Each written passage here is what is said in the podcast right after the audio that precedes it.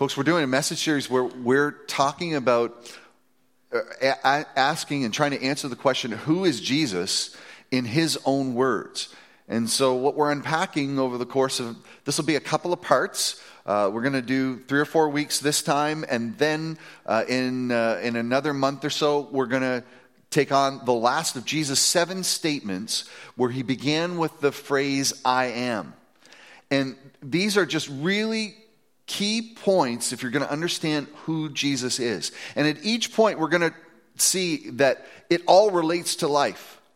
That if you begin to understand and accept Jesus for who he is, that it will change your life. Last week we talked about Jesus as the bread of life. Uh, this week, we're going to talk about Jesus as the light of the world. So you see sort of the, the little symbol there of the light uh, just at the top center.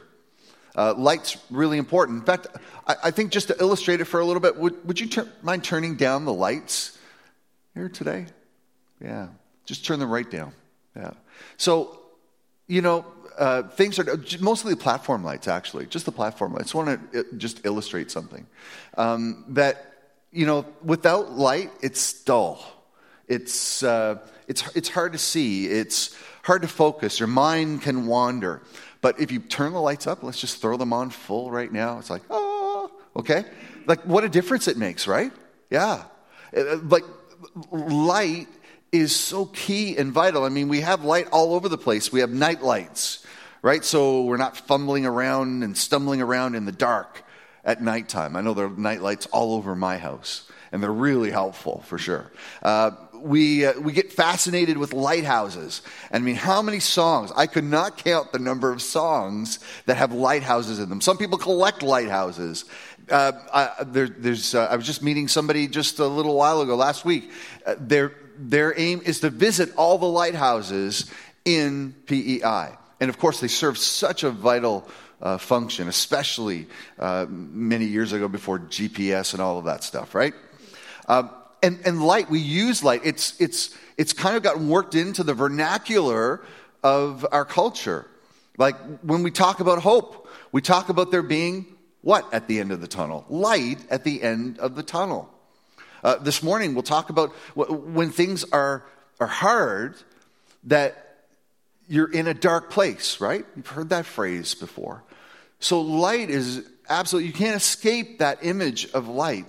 And in the midst of it, the Bible, of course, started the very opening chapter of Genesis. You see light break out. In Genesis 1, verse 3, God said, there was darkness, there was chaos, and God said, Let there be light. And then just tracing the story of what God did throughout his story, light pops up over and over again. Uh, you see it in the Psalms where where it's so important to the psalm writer. Psalm 27 1 says, The Lord is my light and my salvation. Psalm 119, 105, that great passage of the Bible that speaks about the truth of God's words, says, Your word is a light to my feet, or lamp to my feet, and a light to my path. Right? So light pops up over and over again. Um, Isaiah chapter 49, verse 6, uh, God's servant, who we know to be Jesus, is to be a light to the Gentiles. In other words, that God's good news isn't just for like a small, closed group of people, right? It doesn't turn inward, but it shines outward. And Jesus is going to reach out to people like us with the good news. And then light, of course, it, it all culminates up to the coming of Jesus, where Jesus says in John chapter 8 and verse 12, and I encourage you to look through that whole chapter because uh, there, there are a lot of important things about light in that chapter, what it means that Jesus is the light. Here's what Jesus said considering all that history of light, all that light means, Jesus spoke to the people once more and said, I am the light of the world. If you follow me, you won't have to walk in darkness because you will have the light of light, a life rather, or the light that leads to life. So, the background of this, uh, most people think that Jesus was speaking directly after or in the context of John chapter 7, which gives us a little clue of what's going on at this time around Jesus, it is the Feast of Booths. Now, I, I'm sure, like me, probably not real familiar what the Feast of Booths is all about. It used to be called the Feast of Tabernacles. Basically, think tents. It's the Feast of Tents. It's the time in Israel's history where, uh, and, and every year, they had festivals to remember the amazing things that God did. This festival, the Festival of Booths, is where they set up tents and remembered that the people of God, when they came out of Egypt and went through the Exodus, as they went through the desert, they didn't live in houses, they didn't live in castles, they didn't live in anything permanent, they lived in tents. And so the Feast of Booths was all about remembering God's faithfulness in leading his people through the desert. And in the midst of that festival, it said in Jerusalem that uh, every night four humongous lamps were lit. And in fact, uh, the, the, the, wicks to the lamps were actually the priest's clothes. They took their old clothes and they tore them and they, they made wicks. But they, each of these four lamps was 65 liters of oil. And they would burn all through the night. And it was said that every courtyard in Jerusalem could, could see that light and was bathed in that light. That was, that was what they would say about it because the temple was high and it was on a hill and people could see. And again, the, through that, every night it was said there were torches and there was dancing all through the night. The city was ablaze with light at the time that Jesus was saying these words. And this was reminding people of uh, the, the wilderness wanderings where it was said that there was a pillar of fire through the night. There was a pillar of cloud in the day that would guide God's people to the promised land, but a pillar of fire at night when they needed it most. And so it's right in the midst of this festival, we think, that Jesus was making this really important claim, saying he is the light of the world. And that caused a whole lot of questions. When he made this public statement, I am the light of the world, people remembering all the things that God said about, well, God's the light, right? People started raising questions of Jesus. Jesus, what are you, who are you to say that you're the light of the world? It's a huge claim, which we're going to unpack in just a minute. And so this, it's so helpful as we read John 8 and I encourage you to read through John chapter 8 because over and over again, they're asking questions to clarify okay, well, who are you if you're saying you're the light of the world? And so, at least three points in John chapter 8, in verse 24, you'll see that Jesus is uh, saying this about himself. So, there, this is one of the first conversations that he has. And in verse 24, uh, they're asking a question about Jesus. Who are you? And he says, You're from below, I'm from above. You belong to this world, I do not. That is why I said you will die in your sins. For unless you believe that I am, you will die in your sins. And there's that statement, I am, again, right? Those seven statements, Jesus said, I am this, I am that, I am the bread of life, I am the light of the world. And it's all harkening back to Exodus chapter 3, where God announces this is his name I am. You know, you are temporary. You are, your lives are frail. You're fragile. This world is so fleeting, but I am. I am permanent. I am one you can trust. I am the faithful one. Uh, it, things might crumble around you, but I am. And Jesus is saying, This is He.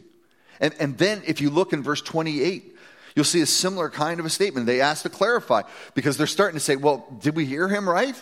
He's claiming to be I am? Verse 28, he says this When you have lifted up the Son of Man on the cross, Jesus is looking toward his crucifixion, then you will understand that I am. Again. And Jesus is making this bold claim. And of course, they don't let that one go either, right? Because they're starting to get this picture that Jesus is making this bold, huge claim that he is God.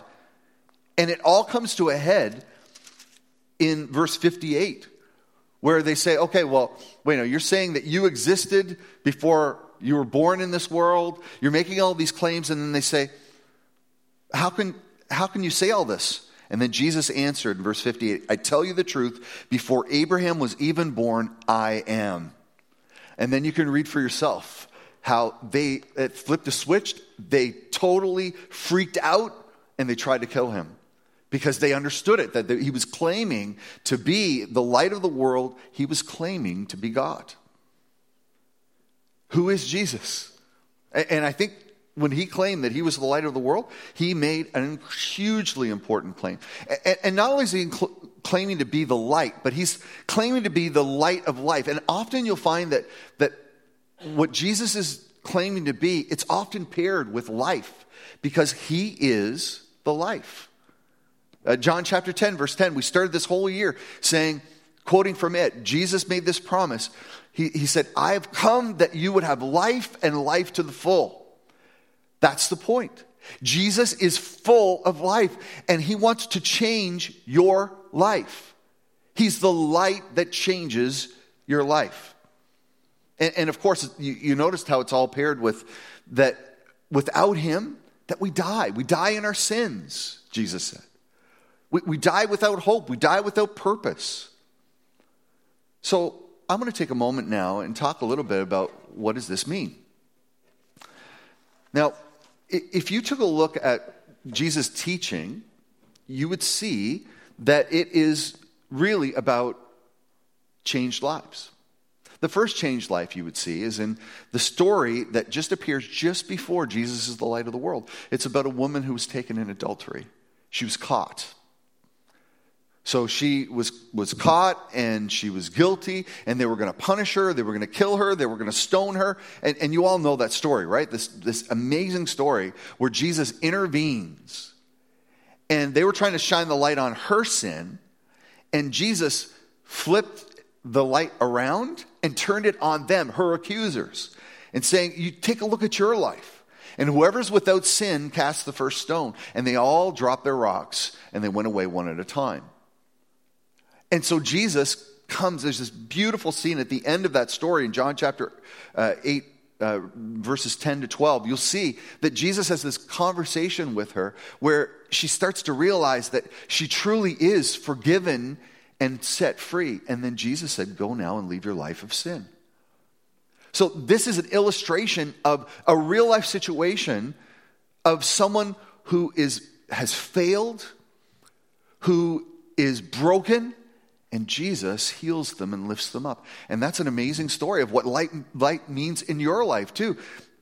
I mean, hasn't there been a time in your life where you've stumbled and you've fallen and you've blown it and you've failed and you feel like you're on the garbage heap? What it means when Jesus is the light is that, yes, of course, he sees what you've done. And he wants you to acknowledge what you've done, to turn from it, to repent of it, to be sorry for it. But then light shines because he forgives you and he takes what's broken and he says, The past is the past. It's as far as the east is from the west. I've removed it from you. You are free. That's light. That's a real life story that happened right around the time Jesus was teaching that he is the light of the world that shows you what light can look like in your life. And then there's another story. If you flip ahead a little bit to the next chapter, John chapter 9, you'll see a, a, a, an amazing story where Jesus has these confrontations with, uh, with the religious leaders about a man who was born blind, and he healed him. And Jesus took that opportunity in the chapter to say that he is the light of the world. He brings light to people. So get this what you see is someone who's suffering, someone who is struggling, someone who's broken through no choice of their own. So, really different, right, than that woman caught in adultery? She was caught. She was guilty. This man was innocent, but he was suffering.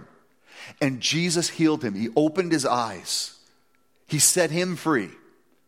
So, in that story, we see that Jesus can bring light to us, and he's the light of the world who heals, who restores what's broken. I love it. Hasn't he done that in your life? Or maybe you're still waiting.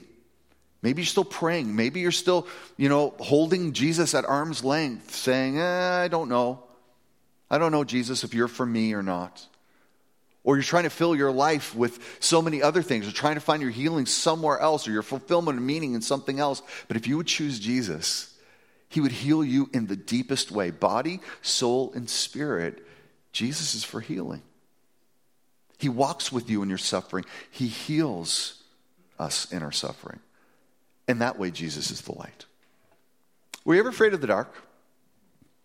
Uh, people who, uh, I, I found in my life, people who have lived in cities their whole life, they don't know what dark is like.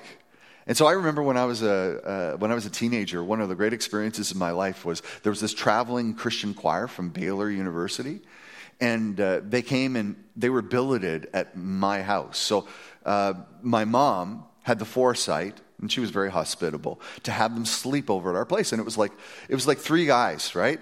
And so I was just a you know a young teenager, and here are these guys who are following Jesus and like really musical, and I really even in the short time I knew them, I looked up to them. And, but, and they were really fun too because they were still they hadn't lost their childlike spirit right they were still in university really adventurous anyway uh, some of you have heard me tell the story before uh, my grandparents lived really close and they were hospitable and they billeted the girls three of the girls so, you know, the guys talked about, uh, oh, yeah, you know, I wonder where the girls are staying. And so the girls were at my grandparents' place. And so I said, yeah, let's go, uh, I don't know, play a prank on them or something like that. And so we went. Uh, my grandfather did have shotguns and probably should have thought a little bit ahead on that one. But uh, anyway, so we, we had, and, and, and so, you know, it's not lit, right? It's out in the country. And the path I would always take my grandparents was through the woods so we went through the woods in the dark, and I still remember. I mean, one of these guys, he was like 300 pounds and six foot four, and they're following behind me, and I feel them shaking. It's like, Corey, you sure you know the way that we're going? It's like they were those fraidy cats out in the dark because they'd never experienced it before. That's sometimes how the dark can make us feel uncertain, right? Uh, and, and I, I think in a much more serious way, the reality is that there is darkness in this world. And how does that make you feel? Let's think about that for a moment. Uh, there's the darkness of lies. There's, the, there's lies and untruth. And, and I'm, ta- I'm, not talking about fake news here, okay? Sorry, I, I, I don't mean to offend anybody, but fake news is a joke. It's about truth and untruth. And there are a lot of lies that are circulating out there, not just about pol- politics and stuff like that, but stuff that's really important, right? The lies that we believe. There's violence, and man, did that, I mean, that came home to all of us this year, uh, this week, right? And thinking about that flight that departed from Iran, that, you know, all those 170 some souls never, never came back from.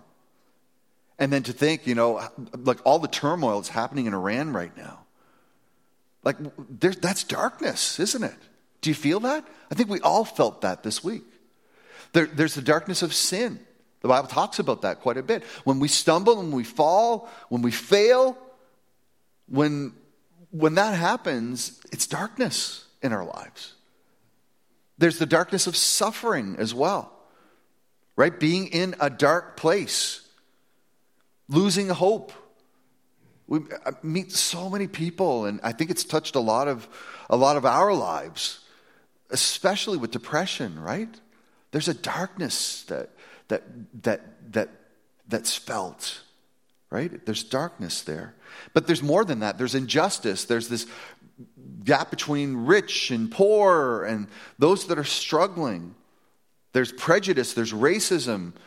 You know, it's, it's dark when, when you get judged or in a judgy place, right? Like that's dark. It's a dark place. There's a lot of darkness out there.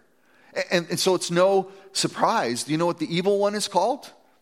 He's called the accuser. You know, that's to do with the lies. But he's called the Prince of Darkness. Prince of Darkness. So, how is Jesus, I want to ask now in a, in a moment, how is Jesus the light of the world? And how do you live in that light? The first way that we live in the light is to believe in the light. So one of, one, of the, one of the themes as you trace light through the Bible is light shines and exposes lies for what they are. Now, like I say, it's more serious than fake news. It is the lies that our soul believes. I mean, those ones really matter to me. The lie that you're worth nothing. The lie that you're, you're worthless, the, the, the lie that you're not loved, the, the, the lie that you're alone, the, the lie that you're not cared for. Those are lies that the soul often gets sucked into and believes. And I know, I know you, you've bought into those sometimes, right? Didn't want to, but couldn't help it, right? Jesus shines a light on those and says, No, that's wrong. That's garbage. Those are lies. It's the very opposite. You are loved, you are chosen, you are precious to me. That's light shining in darkness. The light makes things visible, lies for what they are. Light is truth. And, and, and one of the things that happens in our culture, too, right? I, I think is uh, we, we kind of lose sight of is it really matters what you believe. I know that sounds like an old school kind of an idea, right? Because, of course, we live in a culture where we try to respect what other people believe. Well, you can respect what other people believe, but don't ever get fooled into thinking that it doesn't matter what you believe. You can believe this and, and this, and it's all equal. No, you are on a search for truth to understand what is real. And that's why these questions like who Jesus is, like that's a really important question. Because if Jesus is lying, if the Bible is somehow trying to pull one over on you, you need to figure that out. Because truth is important. But that's why in, in my whole life I've been on a search for that truth. And I have found and confirmed over and over again that Jesus is the truth. Jesus is the truth. It matters what you believe. It does. Uh, uh the second way that we live in the light is to be pure in the light. O- over and over again, the Bible talks about uh, darkness. And, and, one of the ways that John, so John's gospel, he wrote, uh, he wrote the witness of those words, John 8, 12, Jesus is the light of the world. Interesting, in Jane, uh, John, 1 John, his letter, here's what he writes. In 1 John chapter 1, he says this This is the message we heard from Jesus and now declare to you God is light, and in him is no darkness at all. So we are lying if we say we have fellowship with God, but go on living in darkness, spiritual darkness. We are not practicing the truth. But if we're living in the light, as God is in the light, then we have fellowship with each other, and the blood of Jesus, his son, purifies us from all sin. So the idea here is to live in purity and live in integrity. It matters how you live. And if you want to follow Jesus and live in the light, it's, it's, uh, it's growth in what the Bible calls holiness. We're setting ourselves apart for God. We don't live like the rest of the world. When the world says well, it doesn't matter if you choose this or choose that, we say, no, no, no, it's not true. Just, God, what do you want me to do? How do you want me to live? How can I be pure in this world? That's living in the light. And so you'll often find that God shines a light on you. Some of us call us our conscience, and we kind of joke around, you know, if you've seen the old Disney movie, right? Like Jiminy Cricket on my shoulder. Or you think about a little angel on one shoulder, a little devil on the other shoulder, right? But the truth of the matter is, it's God's Holy Spirit shining light in your life where you're convicted to say, listen, if I keep on going down this path, if I keep on choosing this habit, it's going to wreck my life. It's going to dishonor God. This is how we live in the light. We choose God's ways. When you're suffering, I think it's getting to that place. It's the hardest thing to do, right? When you're in that dark place, and it, again, it could be your mental health, it could be a sickness that you're bearing, it could be a relationship that's fragmenting. It could be stuck under the weight of bills or uncertainty about the future. You can get in a dark place. And one of the hardest things to do, right, in that lonely, dark place that you're in, is to reach out for the light. But maybe some of you might be there now, where you're in a dark place. And you could say, Yeah, that's me. I'm in a dark place you know, I'm not saying it's simple, it's any simple formula, but those are the times when it's absolutely critical that we, we, we see that Jesus is the one who longs to heal. and He loves you, and to reach out for that light.